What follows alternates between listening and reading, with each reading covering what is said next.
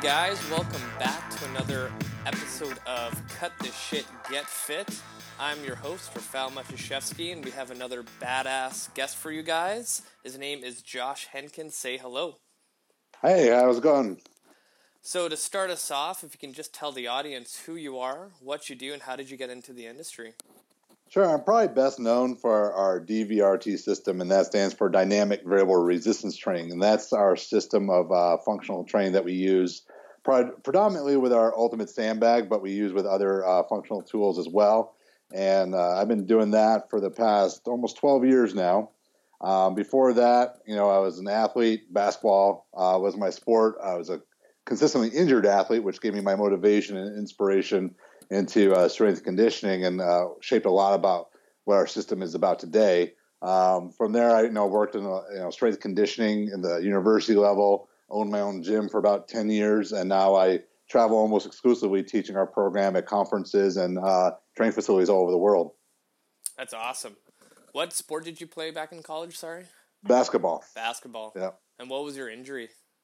Well, when I was 14, I herniated L4, L5 after getting shoved in the back. So Jeez. for more of my life, I've had to deal with injuries than not. So, that, you know, in retrospect, that's given me a great gift in being able to, you know, work with people at a higher level and be more empathetic and sort of create better programs because definitely wasn't a case where I was a naturally gifted athlete and everything came easy. So, you know, being able to help people going through the same sort of challenges has really allowed us to, I think, give a, a much better process to, you know, fitness and strength conditioning. Oh, definitely. At 14, that that's, that's so early to get like a low back injury, eh? Yeah, I'm a head. I'm a early starter of things. I'm very motivated. yeah, well, especially nowadays because like everybody has some sort of like low back issue, and mm-hmm. it's kind of like I kind of look at it as like it's almost a blessing in disguise because now if you have a client that has low back in, uh, low back injury, you could be like, oh, I went through the same thing and kind of almost know what they're going through? Oh, absolutely. I mean, I think uh, you know, I think clients for the most part look at us as like superhumans. You know, we're the yeah. crazy people that like being sore. We like to torture ourselves. We want to make the sweat angels. And you know, our clients are like, "Oh my god, I just I just want to make it to the gym today and maybe work out a little bit." Um, so you know, having us come back to reality where they hear you know that we're very much like them and we've gone through maybe challenges even greater than they have like uh, you know i've had two spinal fusions over my lifetime and you know one was necessary after you know losing my right leg and so i can relate to people very much so they don't look at me like i'm going to try just to kill them or beat them up that i'm going to take a more intelligent approach to them and i'm actually going to listen to what they need and want and not just sort of give them what i feel is appropriate so it makes you much more i think a better teacher and coach because part of that, you know, a large part of coaching is just directing and leading people in a positive direction. Oh, definitely. Uh, for your spinal fusion, what was your like rehab process for that? Um, you know, I'm very fortunate. So I'm married to a physical therapist, but she turned me around and she's like, "Well, you know what to do." Um, you know, eh, since I had been, it was a 25 year old disc injury, so it was the disc that finally just failed mm-hmm. from when I was 14, and basically started compressing upon my spinal cord. So when they did the uh, fusion, basically they went through the front side, which is well, you know, it sounds gnarly, and it's actually better than going through the back. But from a recovery standpoint, it's like someone is basically having like a C-section. So you know, any female listeners can understand. Uh, I am now a lot more empathetic to the ladies out there that go through such a thing. Uh, when you start cutting out open the abdominal wall, you know, not only are you changing, you know, the spine, but you're going to change the musculature, the fascia, um, so I had to start from a point of like ground zero where I, I had neuropathy in my right leg and I had a diagnosis of two years before I'd be able to really use my right leg again. And within six months, I was back to doing single leg based training. So, but that had to go through a system and that, you know, really for us is the testament to what we do of, you know, having a process and a methodology behind how we approach training. And basically I just followed our approach and our methodology. And that goes from understanding principles to, you know, you know progression uh, you know from starting from the ground and learning how you know what is core activation really mean what is tension and stability relate to one another how does nervous system coordination go into repatterning movement and you know when i go back to my neurologist he goes what the hell are you doing um, because like you're not supposed to be recovering this fast it's nothing he could really understand but it's based upon a system and a plan and so you know, where I was at going to a therapist for a little bit just to get some manual therapy stuff done for the scar tissue. Like it took them two to three weeks to give me like an initial exercise, and I was already exercising. You know, I had clearance pretty early on, so I was exercising before the therapists were ready. And all I was doing was doing more coordination, activation type stuff, just trying to wake up my body after the trauma. And I think you know, having gone through that process gives me a different outlook on things because what people think isn't possible or what they prioritize in their training and for their goals is very different to how we sort of look at and communicate to people what they should be really trying to accomplish when they sort of express what they want to achieve with their results. Oh yeah, it's such a mental game too because when someone gets injured, they're like, "Oh great, everything's over." Whereas if you kind of go into it a positive like mindset, it's like, "Okay, this is what I need to do, and this is what I need to accomplish in the next six weeks, and I might be back to normal faster than an average person." Yeah, I mean, I think what a lot of people don't appreciate is a couple of things with with injury, especially the, depending how severe the injury is. One, anyone who's been in chronic pain, uh, their biggest fear is going back into pain. Mm-hmm. So I think as coaches, sometimes we want to push people and we want to get them, and we haven't earned their trust yet. That they're a little bit fearful that you know we're going to put them back in that state because, unfortunately, I think a lot of people, even I, I would say probably us included, you know, a great example. A coach said one a colleague of mine said, "He goes, if your mom said they just hired a personal trainer, would you be psyched or would you be skeptical?" and I think that says volumes about our industry. I mean, yeah. I don't know about you, I'd be kind of skeptical. You know, uh, what are they going to do? And and so I think for a lot of people, there's a mistrust in the industry that we're just going to beat them up. And so when you're coming off an injury or you've had a chronic injury, your fear is being back in the pain. Uh, so I think the first thing that coaches got to do is earn clients' trust and put them in position to succeed and show them that they're going to not go ahead and put them back in that state, which is tough because at the same time, pain is such a complicated issue. And you know what's pain for one person is discomfort for another, and so being helping people distinguish pain from discomfort can be a big challenge too, because you know you, you may have very modest and, and things that set someone off just neurologically or just that didn't sit right with their body, and then you have to go back to the drawing board. I know I went through that process myself where uh, something very mundane would just set me off. Uh, my body just wasn't ready for it, so I just had to take note of it. So as much as we come in with a plan, I think you have to be flexible in that plan, and that's where I think like having a system and a process is a lot more helpful because if you don't have a system in place when something doesn't work out, then you don't know how to properly adjust it for that individual, and you start just sort of randomly grabbing for things rather than having a, a, a approach that makes more sense. And you can look at why that person isn't ready and where do you start them from and how are we going to progress them. So it's I, I give it more more so like if you went to a doctor with a really good bedside manner and, and a philosophy, they're going to have a plan for your health approach. They're not going to just give you a medication. They're going to look at a more global aspect of the of what you're doing.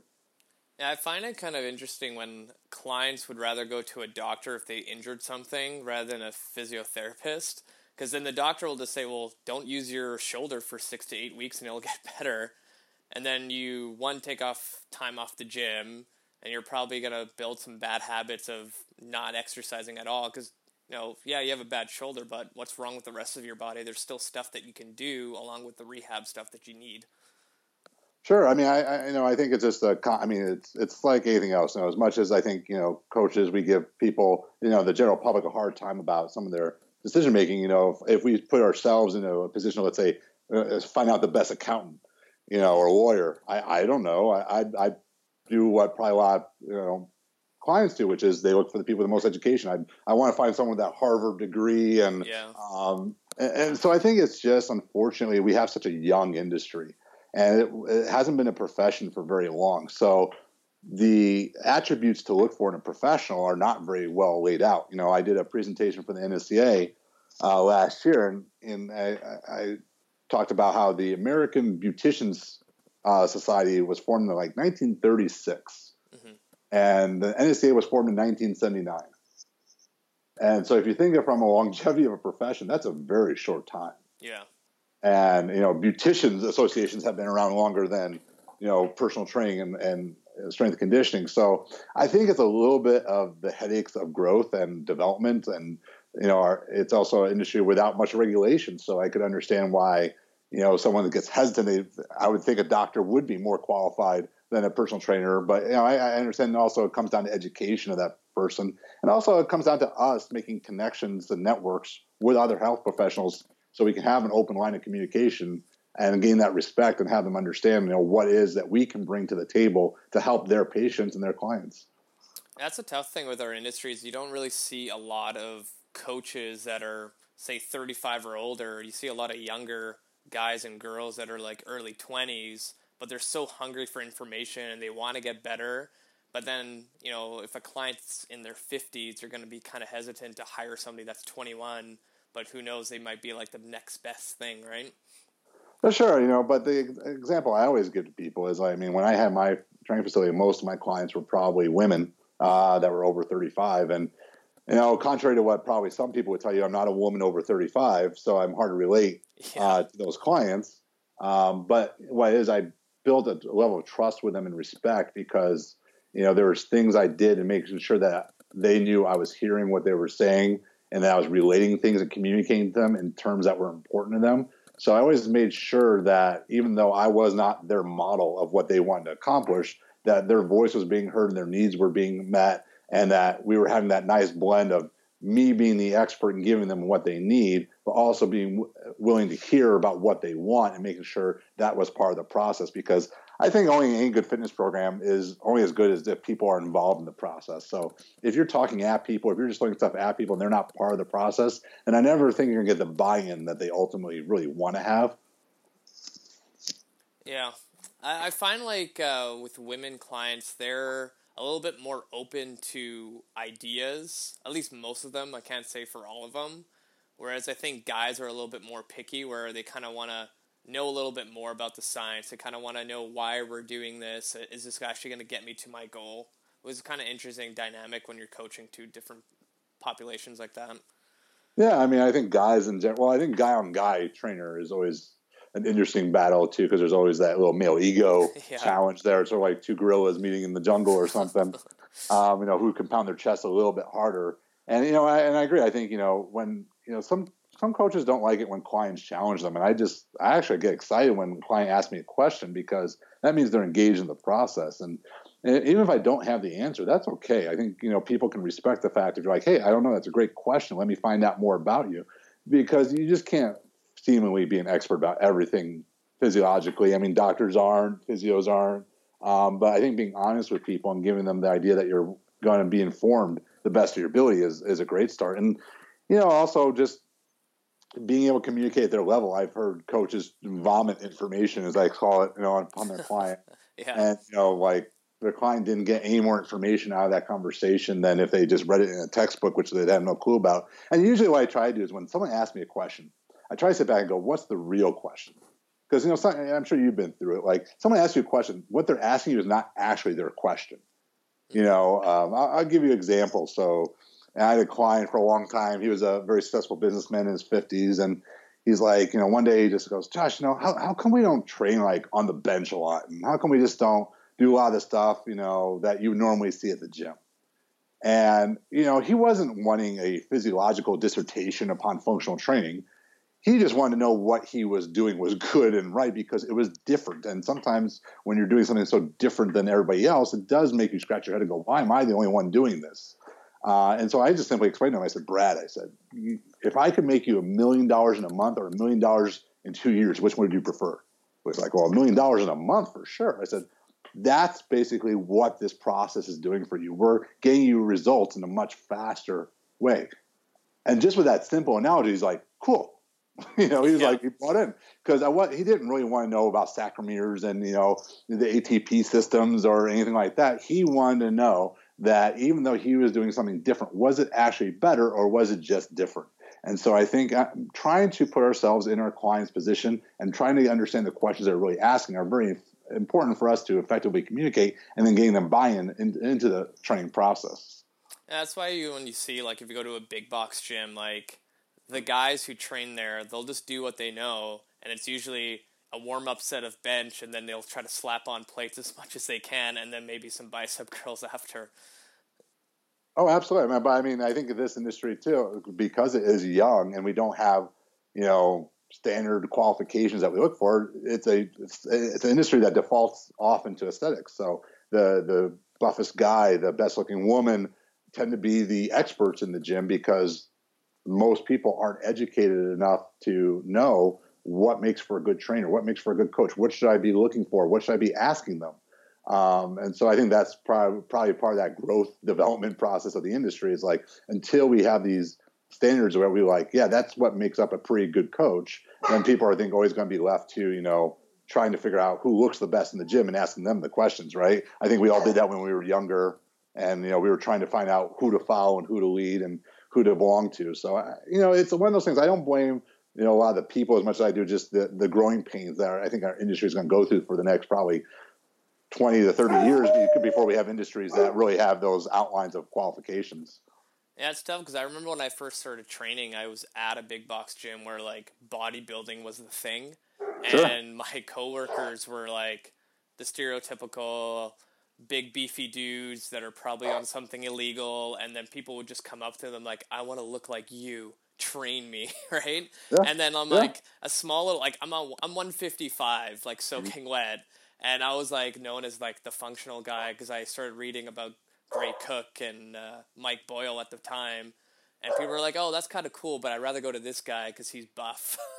yeah, yeah. I mean, I, I think it's you know one thing you have to be okay too with is you're not going to be for everyone. Yeah. Um, and that, that's a tough thing because, like you said, I mean, it's a tough industry to start with. It's tough business. So, you know, the idea of turning away people and having people not come to you because of these reasons often leaves a lot of us scratching our heads and we want to like justify it and we want to like rationalize it. And unfortunately, you're just going to have certain people that just aren't going to be right for the style that you want to do. It's like trying, it's like trying to force someone who wants Chinese food to go to an Italian restaurant. Yeah. You know, it's like, it doesn't mean the Italian restaurant's not good, but that person just didn't want Italian food. Um, so you know, it, it's also being. I think it's also a better thing for the coach too, because if you start trying to do things for people that you don't really want to train that style, then you become unhappy in the process too. And that starts to be reflected in how you deal with a client, how you enjoy the, the job as well. So, I mean, it's a tough thing. It's a, I think thing comes with maturity and confidence of just being like, you know, okay, yeah, yeah, I, am not right for you. You want to be the dude with 21 inch arms, go for it. And if I can help you any way, if you have a problem later on that I can help you with, and I'm going to be here for you. And, you know, and, and just being okay with what it is that you're about. And I think um, that's one of the things that took us a long time was just being okay when people try to challenge us one form or another, just being like, hey, this is what we're about, and we may not be for you, and that's okay. Um, but hopefully, in the future, when your priorities change or something else changes in your training, we may become the thing for you. Yeah, definitely.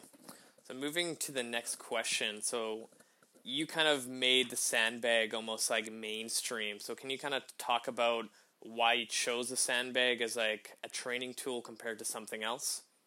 Sure. You know, I had uh, been in the university setting for quite some time, so like strength conditioning was not like an unfamiliar thing uh, for me. So you know, the difference I like to give people between strength conditioning and fitness is like athletes have to do what you say, and the priorities are different in strength conditioning than it is in fitness as far as what qualities you're trying to develop and the time that you have available and so forth. So it really is a, it's it's a similar concept but a different field.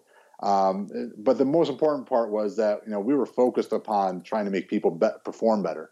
And uh, you know, it's funny when I look back, we weren't doing a very good job because a lot of strength conditioning and a lot of fitness, for that matter, is based upon just what's been kind of recent. You know, so really again like 1920s 30s i mean the barbell is less than 100 years old um, so like powerlifting, Olympic lifting are kind of relatively new sports mm-hmm. uh, in the grand scheme of things. Lifting, the way we think of lifting, is a rather new thing. Um, bodybuilding wasn't a big thing till probably like the 40s and 50s, and even then it was pretty different than what we know of it today.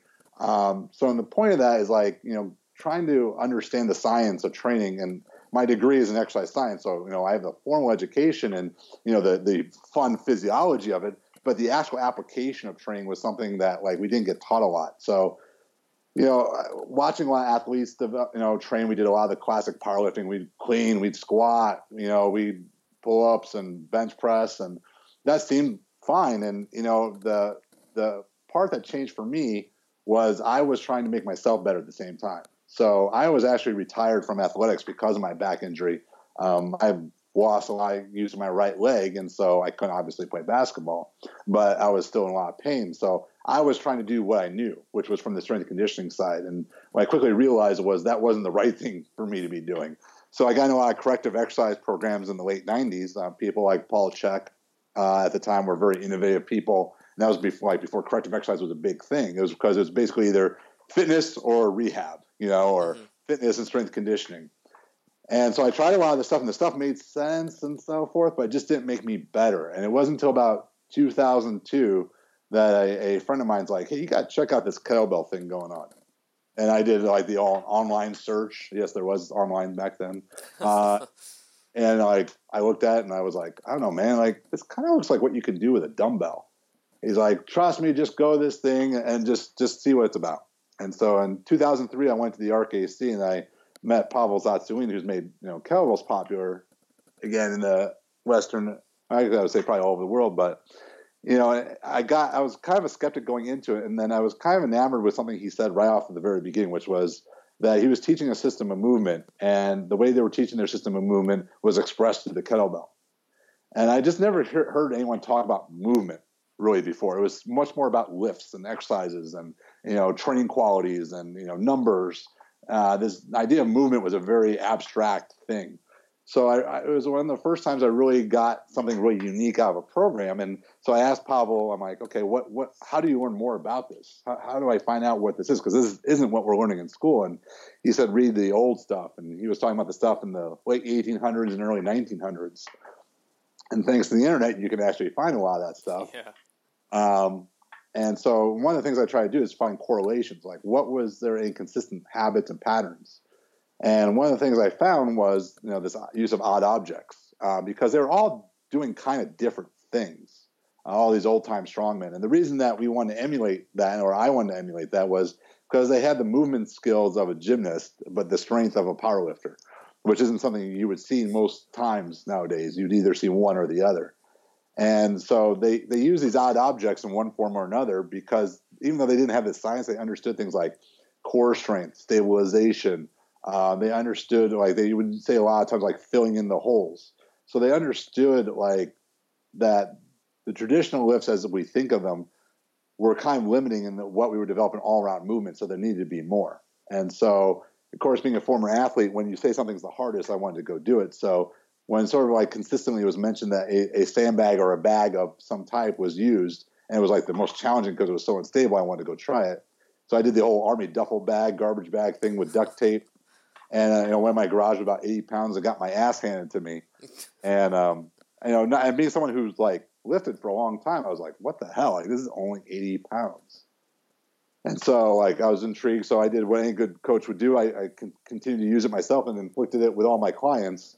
Um, and you know they're like all dying and sweating. I'm like this is great right? This is yeah. awesome. And then i just had to take a step back eventually. I'm just like what are we actually trying to accomplish? And so when I looked at like what were the actual you know results we were going for, and was it just like just a thing to shock people with, or was it actually like an effective training uh, modality? And so, you know, outside of just being varied, we didn't have really a plan of how we're using it. We are using a lot like we would like substitute a barbell. So you know, hold it, squat. You know, we clean it a little bit, you know, and so forth. Row it, press it. Um, but then I started trying to find everything I could on sandbags. And it was pretty interesting because the internet's pretty gracious. You know, when people uh, email me and they're like, "Oh, you didn't invent sandbags," I'm like, "Okay, I never claimed I did." But the problem is, if you look through the you know history and like how much content there is, I could only find like about forty some pages written about sandbags. Wow. Which, to put that in perspective for people listening to this, there's a book, uh, a classic book on Olympic weightlifting that's almost 600 pages. Jeez. So 600, almost 600 pages on two lifts. And the whole history of sandbags had maybe ballpark of 40 pages, mostly with pictures, uh, just random stuff. So it just dawned on me. I'm like, okay, well, here, here's the problem.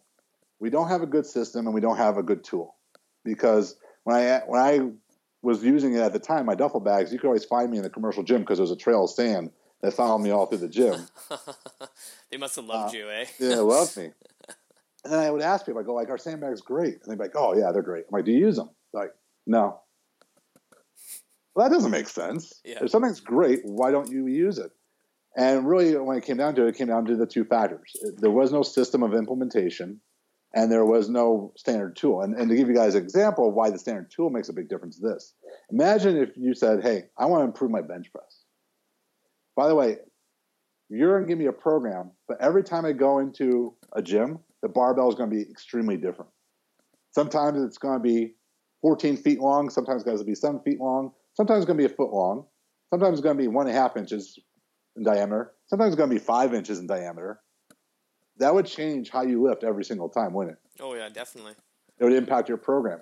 So without a standardized tool, people just end up just doing random things, and that's why the sandbag sort of suffered a lot. But and, and people try to program it like something it was not. And one of the things we often say in our educational programs when we work with coaches, and we don't do it to be you know sarcastic, we do it to try to change their mindset. Is the first thing we tell people is this is not a barbell, and the reason that's important is because there's attributes that are very unique to our ultimate sandbag that we want to maximize. If you don't understand the unique attributes, then you're going to miss out on the whole concept of using it and the benefits it can allow for. So what we always tell people is sandbags themselves aren't great. If they were, people would be using them all the time. They'd be all over gyms. But it's a system of accomplishing specific outcomes that makes them potentially great. But you have to have the right tool and you have to have the right system to go about using them well. Yeah, when I look at the sandbag, like it's almost like a great alternative if you know if you have sore joints, it's just a little bit easier than you know strapping a barbell on your back with 225 and hoping for the best. Well, I think what it does is people innately figure out a lot of things, and they have a hard time doing it. You know, for, in, in, your example, you know, a lot of people when they think of a squat, they always think of a back squat, and just, yeah. what we're taught. But you know, when you look at the axial loading upon and compression upon the lumbar spine, you realize most people suck yeah. when they do back squats. Definitely. And in fact, we consistently test people. We test their mobility before uh, back squat, and we test it afterwards, and their mobility always decreases. And part of that is just the body does not take well to a lot of compression and axial loading. Um, and then, well, that begs the question: Well, why do people do it? And, and unfortunately, the answer is not much more than because they can handle the most load. Mm-hmm. Um, but the research shows us that we we've been taught wrong about strength. We're we're always taught that the higher load yields the greater outcome, but that's not what the research shows at all. Research consistently shows that other variables stimulate muscle activity and strength outcomes more than just purely load.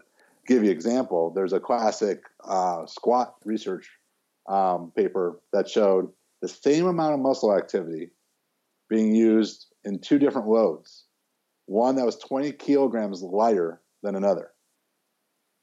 And if I tell people only that there's two types of squats, one has 20 kilos more than the other, which one was more effective? More times than not, people are going to say the heavier load. But the thing is, I didn't give you all the variables. Mm-hmm. It was a front squat compared to a back squat. So by changing the placement of the load, it changed the perceived stress on the body.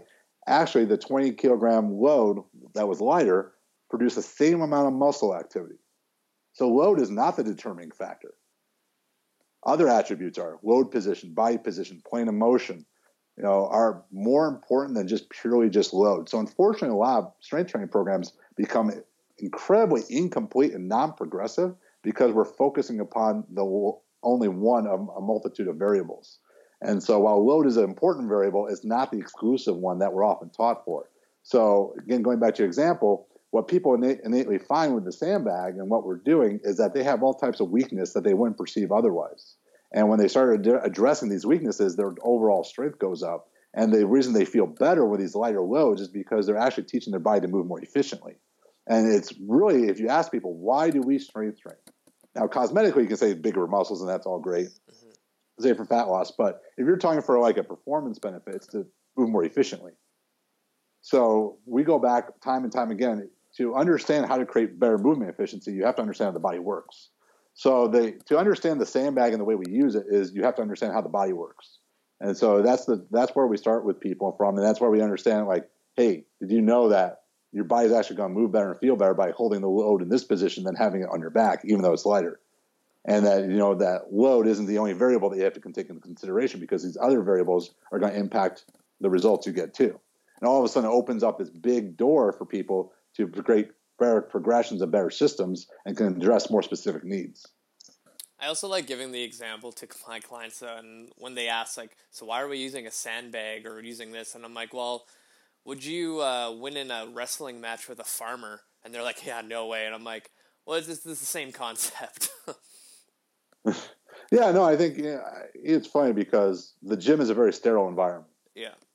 And I always give I always used to give the story about when I played basketball, and I used to go. I grew up in Chicago, and there was a lot of good basketball players. And if you wanted to play the really good basketball players, you go down to the park.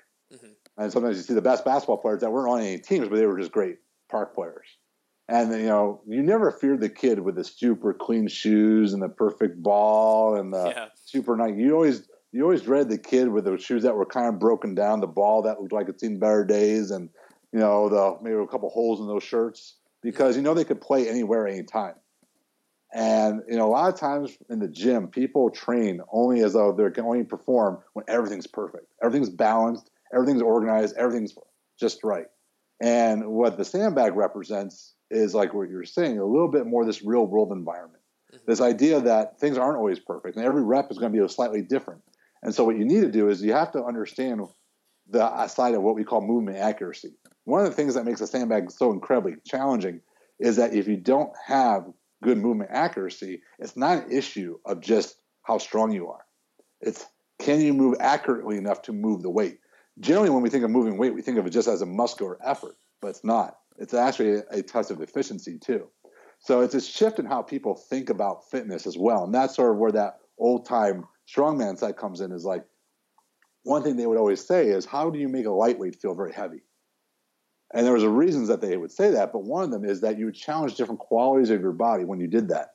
And when you started challenging how you move differently, you could start moving in all these different types of arenas. And that's the cool thing to us. Is like when people train our system for a while, when they do transition to something else, when they try something else, they pick it up so much faster because they're not used to being in this incredibly sterile environment that most people train in. Yeah, definitely. How would you like program like if someone wanted to start using a sandbag in their workouts, like how would you program like a full day for like an average person to do like say a full body workout? So we obviously function off you know, movement patterns, which may not be you know incredibly new to a lot of the people you're talking to, but the movement patterns we look for are uh, we follow sort of Dr. McGill's line, and Dr. McGill is one of the leading experts in spinal mechanics and health, and we look at how the body functions, and we talked about that being our baseline. So he looks at you know push, pull, hinge, squat, lunge, balance, twist, and gait. And you know what we do is we look at if I ask you what's the most fundamental movement pattern we all do, the answer should be gait. Yeah. Unfortunately, people say hinge and squat, and I go squat, and they're like, yeah, to go to the bathroom. I'm like, how much are you going to the bathroom? like compared to walking. Yeah. Okay. So, but the problem is that what we do in everyday life, i.e., walking, is hard to understand in the gym, right? Because we think of exercises.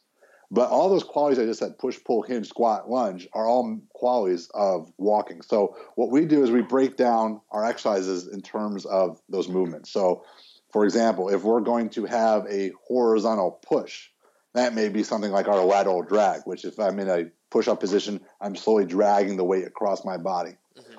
Uh, if we're going to have a hinge, that might be represented by a clean or rear step deadlift.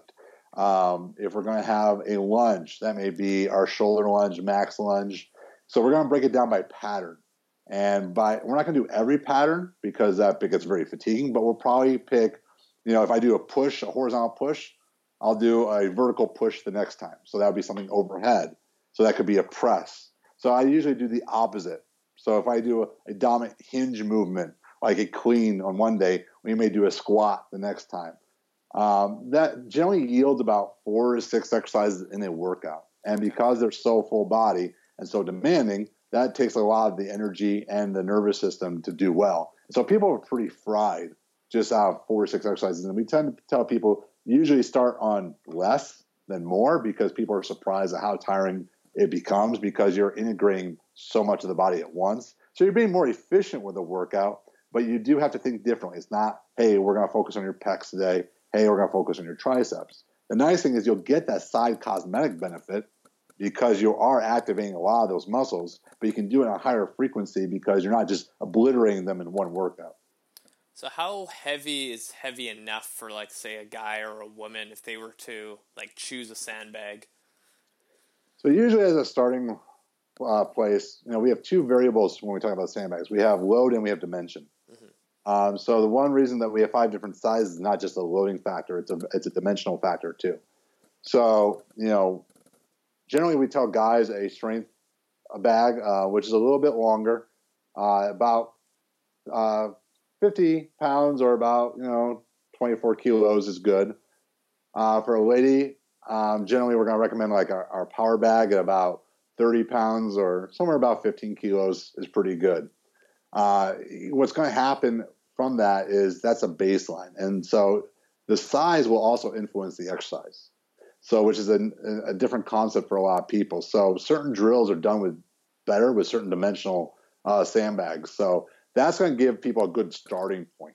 And where people usually go from there is that the guys will usually go a little bit lighter and smaller, and the ladies will go a little heavier and bigger. Uh, just just because, not always, but you know, it fits people's personalities better. Women are a little bit more into movement; they'll do a little bit more of the complex patterns at first. Uh, guys, they have to sort of be reinforced that this can be challenging, even though it's significantly lighter than they may be used to lifting. Um, but time and time again, like people are shocked how how heavy like 50 pounds is or 30 pounds is uh, compared to what they've been lifting. Like I would say like a very heavy ultimate sandbag is like 100, 120 pounds, which doesn't sound heavy when you talk about barbell weight or even a lot of times for people with kettlebells. But it, it's something that I would say the average guy can't even lift a 120 pound bag. I'll probably crush him. yeah. So, from like a fat loss perspective, do you think a sandbag would be a useful tool for someone? Absolutely. I mean, because if you look at one of the biggest uh, principles of fat loss, it's basically not adapting to a stimulus. Um, you always want to keep some level of chaos in the system. The more efficient you become, the less fat you burn, right? Mm-hmm. Uh, if I run the same mile the same way every single time, I'm not going to lose much body fat. So the beauty of the sandbag is that every rep is just slightly different, and the way you can move it is different enough every time that basically you can create a lot of the similar movement patterns, but uh, stimulate them in different ways. So you always keep that little level of chaos uh, in, in, the body system. And so, I mean, I think that's why it's such a popular fat loss tool is because it's a fun way of training because a subtle change to an exercise makes a big difference but it's an effective change too, where you feel like you're working. It's not just like you're sitting there and you're just hoping that it's calorie burning. Like you feel like your body just gets that tired sense. It's sort of like I tell people after they, you can't point to a specific muscle. You just sort of feel this tired, and that's where really you're feeling all those muscles being active, and that's being really efficient with the training.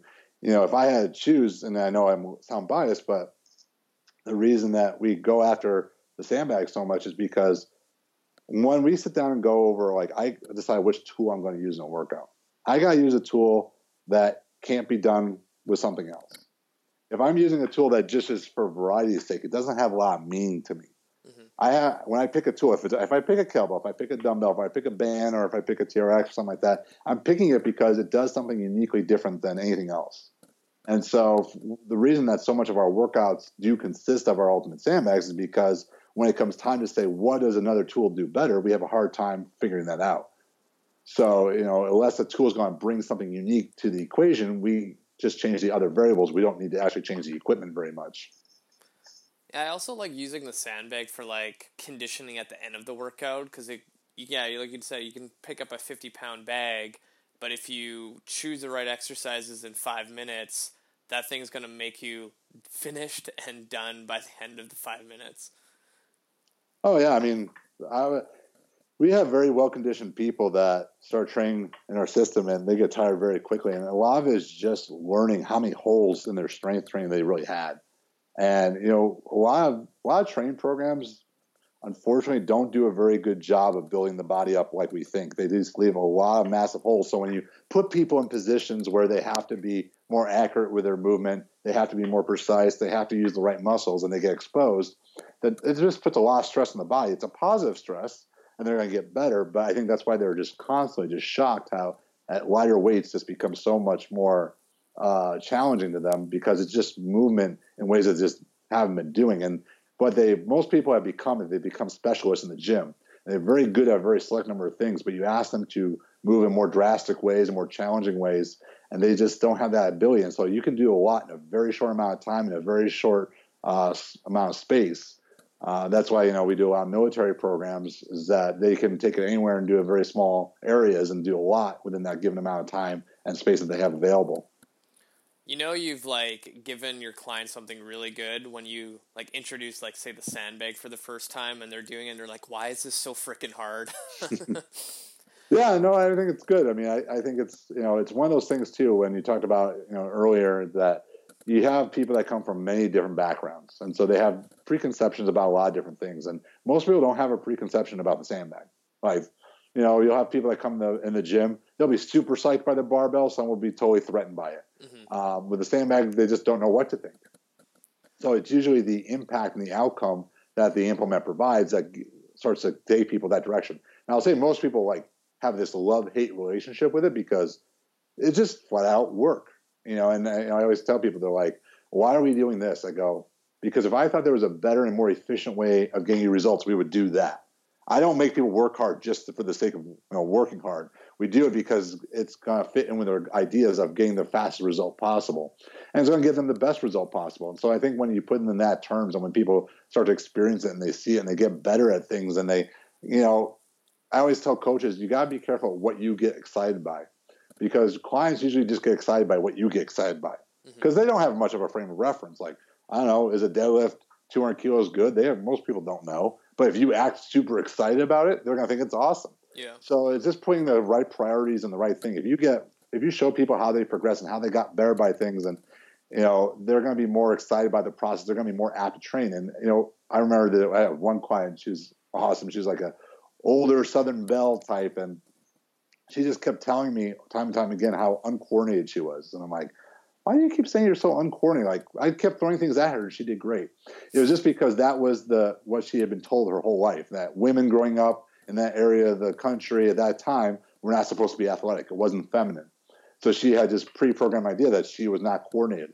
But by giving her things that she could do and be successful by, she started breaking that down to the point where her biggest thing was not how much weight she lost, but the fact she'd be so excited to go back home to her husband and tell her husband what she did that day because she was so proud of herself.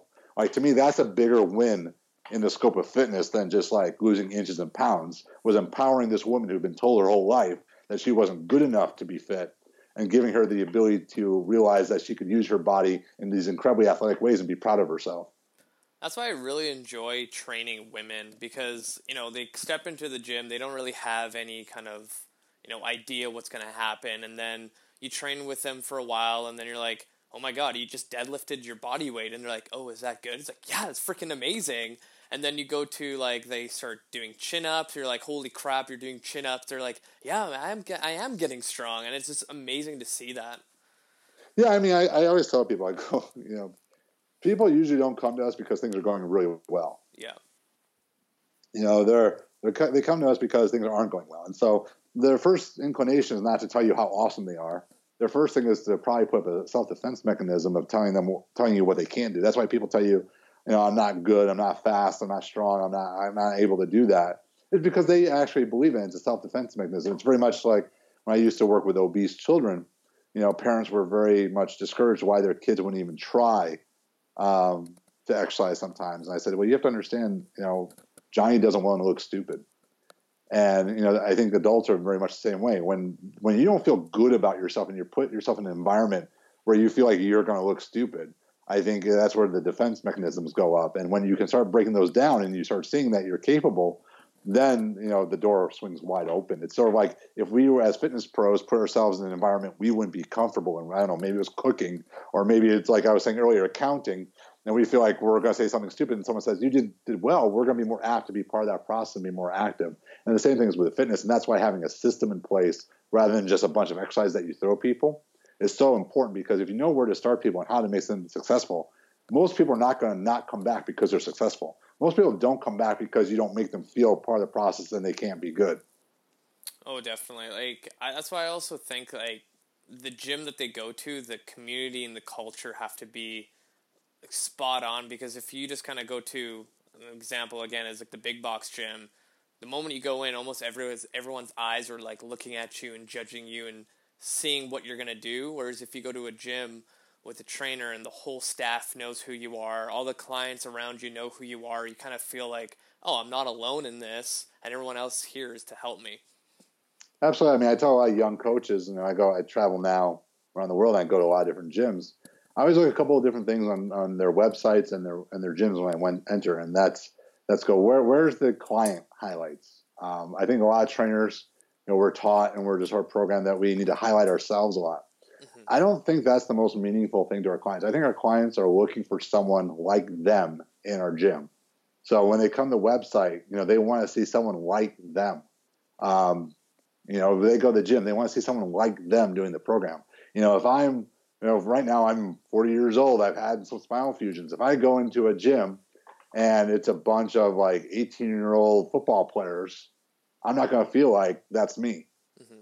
You know, that's not, I'm looking for someone who's maybe in their 40s or, you know, things like that. You know, or if I'm a woman and I'm going into a gym and it's like guys with half their, all their shirts off, you know, sweating up a storm, I may not feel like, you know, this is a place for me. So I always tell coaches one of the best things that you can do is make the clients the superstars. And they are the superstars. They're the ones coming to you for the service anyways. And but having them be your voice is better than anything we can say as a coach because like we said at the very beginning, we may not be what that person wants to emulate.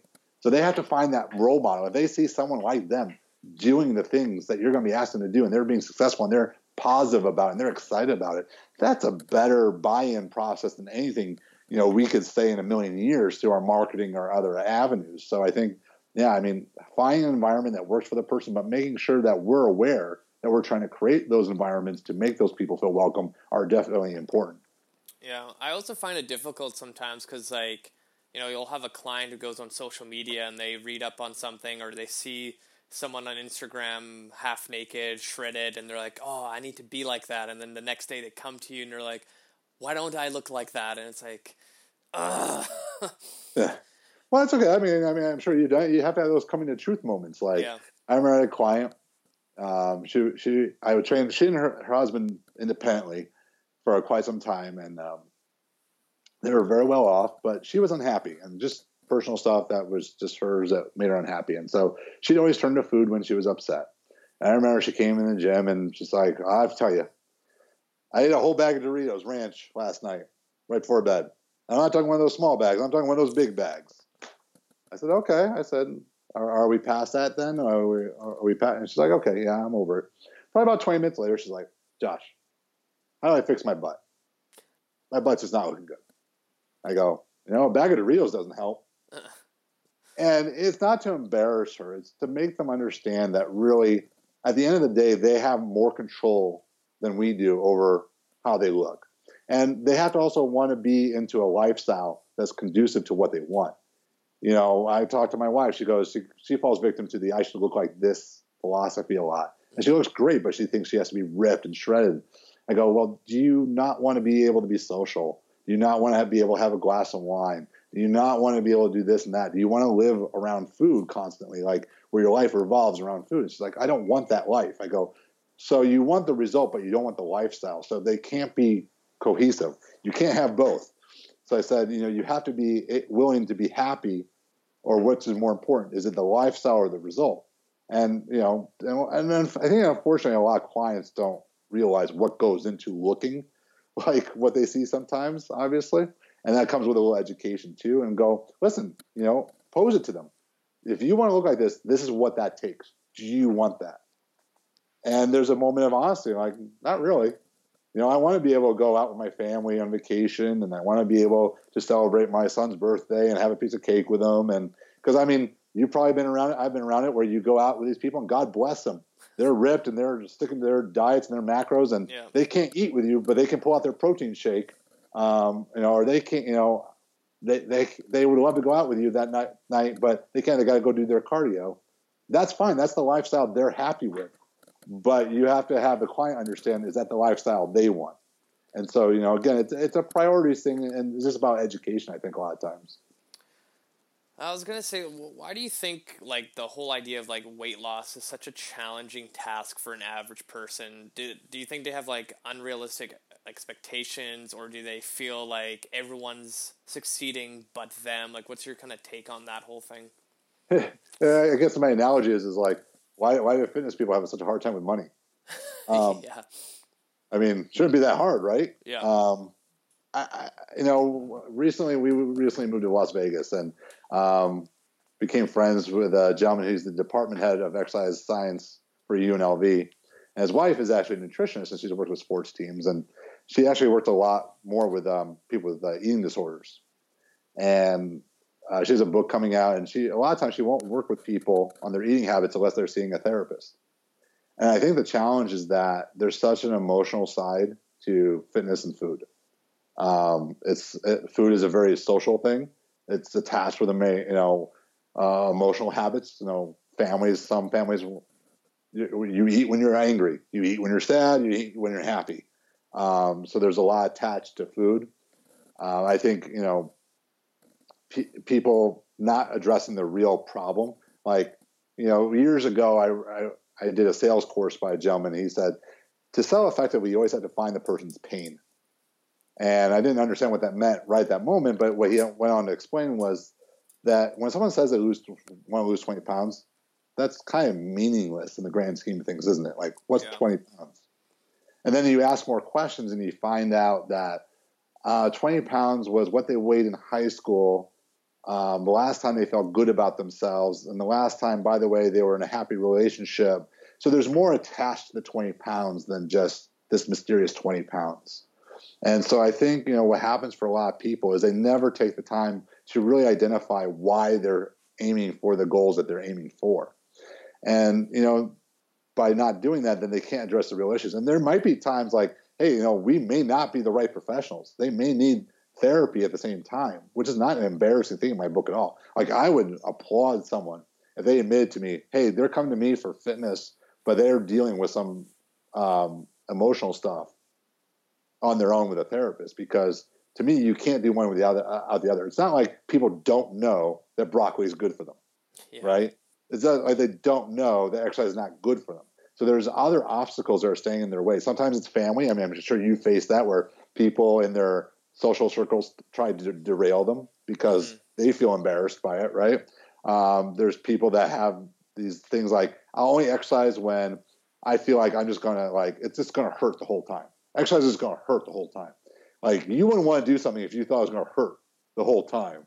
So I think it's also changing people's perceptions of what exercise and fitness programs are and, and setting realistic expectations and you know and, and staying in the right environment. Like can you know what what made Starbucks so successful, right? It wasn't like the most amazing coffee in the world. Is that they became that other place for people to go, mm-hmm. and I think that's and, and for all the problems that CrossFit has, I think one thing they've done very well is they've become a place for that other place for people to go. Like people will actually go to their CrossFit box instead of the bar, instead of going home, or instead of another hour of work. And so I think if you can create an environment where people actually enjoy being there and it starts to boost the other positive habits, then I don't think fitness becomes that challenging. I think fitness becomes simple. And I also think people got to give themselves a little bit of a break. Like I think people see us and they think we're perfect all the time. I remember a client was like during the holidays, like, "Do you like cookies, Josh?" I'm like, "Love cookies." He goes, "But you don't eat them."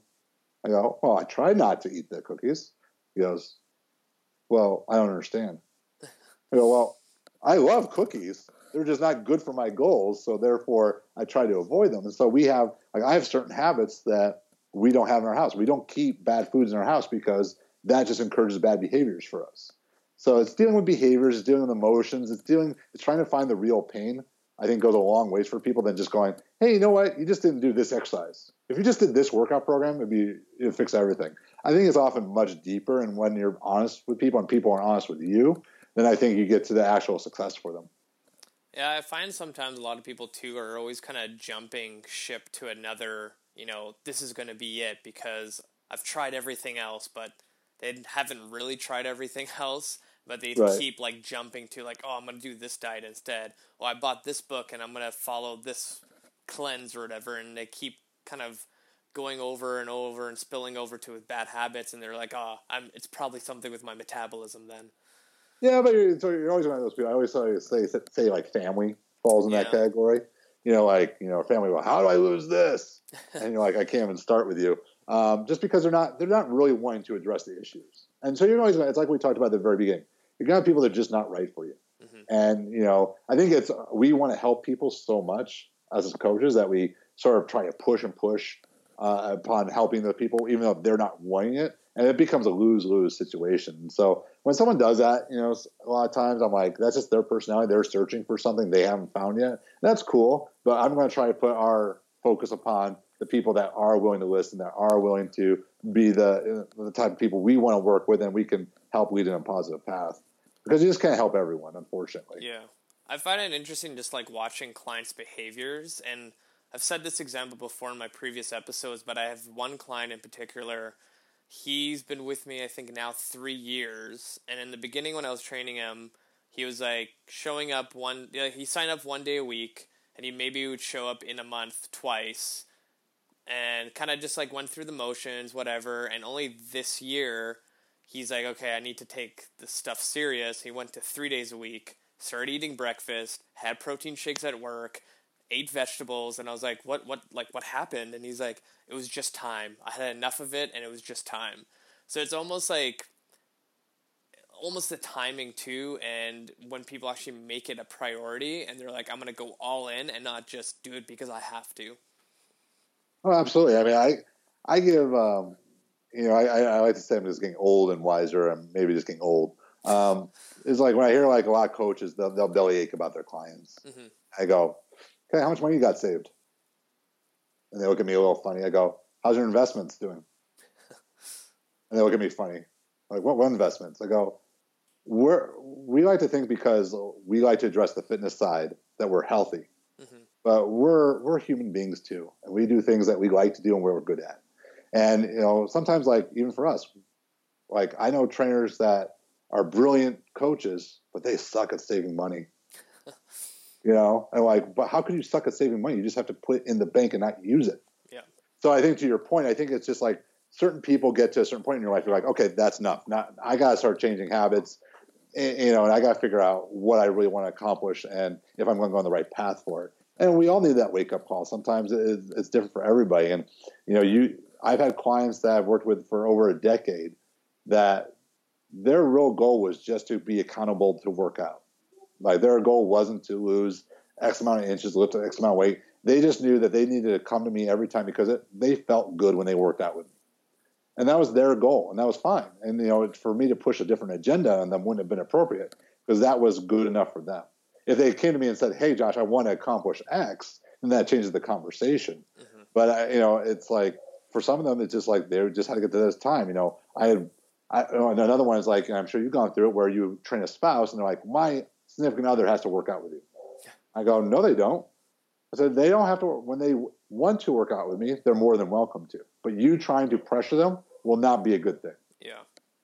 You know, it's like, I never force fitness upon anyone you know, because it's one of those things like you have to be, it takes up a lot of your life, doesn't it? I mean, you have to make time for it. You have to do other things like get good sleep. You have to start changing your eating habits. You have to, you know, go to the gym, give effort where, you know, maybe not something that you enjoy doing. You, you may rather be going somewhere else, but you're going to make an effort to go here. Um, so it's, it's a big commitment. I think bigger than people think.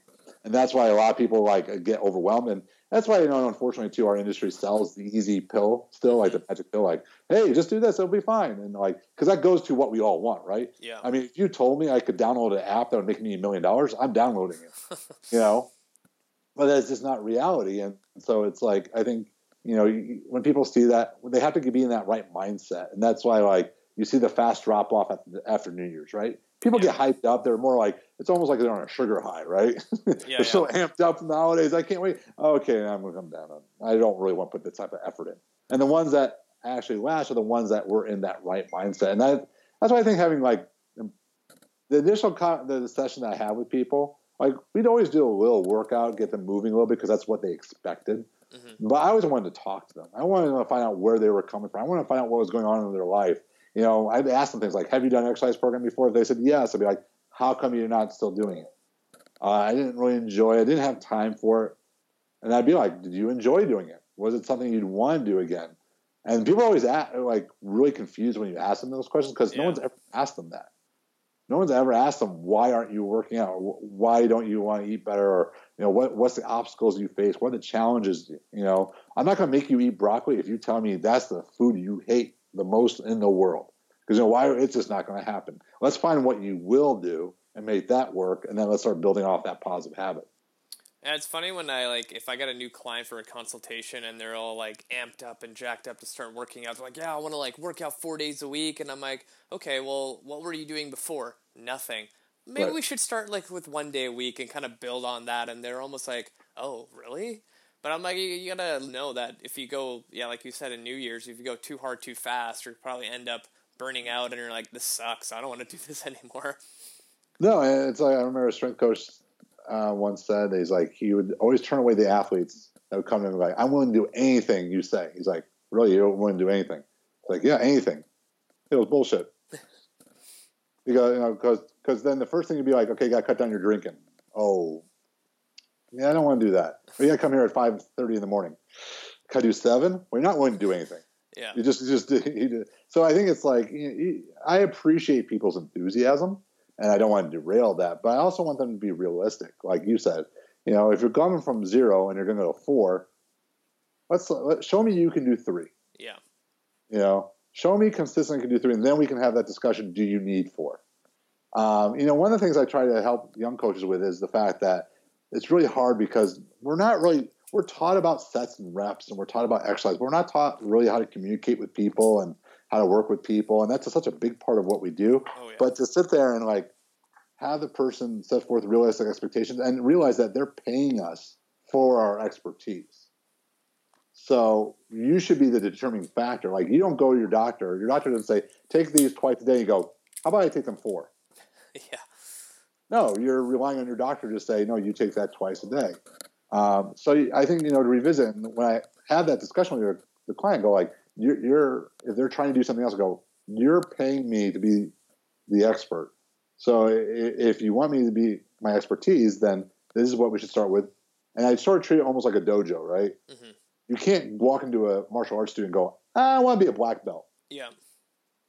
No, you have to earn it a little bit. You have to earn and show me that you can do it, and then we'll take you to the next level. Even in physical therapy, they do it, right? When I started my physical therapy, I didn't walk in there and go, today I'm going to start, you know, some serious weights in my squats. No, show me you can hip bridge, you know.